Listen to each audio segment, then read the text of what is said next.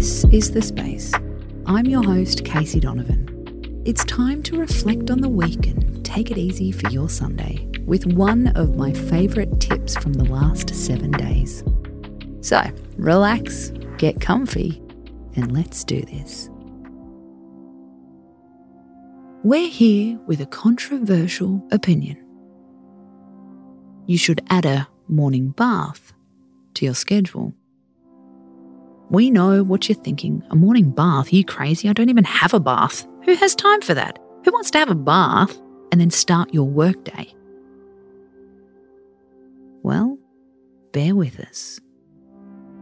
If you Google morning baths, you'll find a community of people who swear by it. They're as smug as the cold plunge crew. So, what are the benefits? Let's start with the physical stuff to get your attention. A study from the University of Loughborough found a hot bath can burn the same number of calories as a 30 minute walk. That's the clickbait.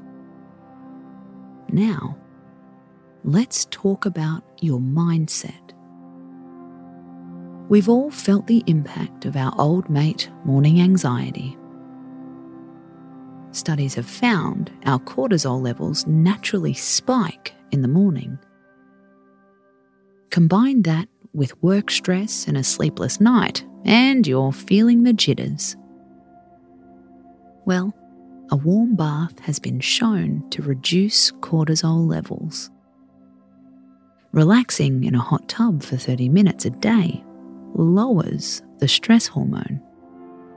And it feels freaking awesome. If you need more convincing, let's remind you about habit stacking. We've got a whole episode on the concept you can listen back to. We'll link it in the episode description for later. We're more likely to adopt one good habit if we stack it onto another daily ritual. Listen to an inspirational podcast in the tub. Do your meditation. Invite your spouse in and make it time for connection.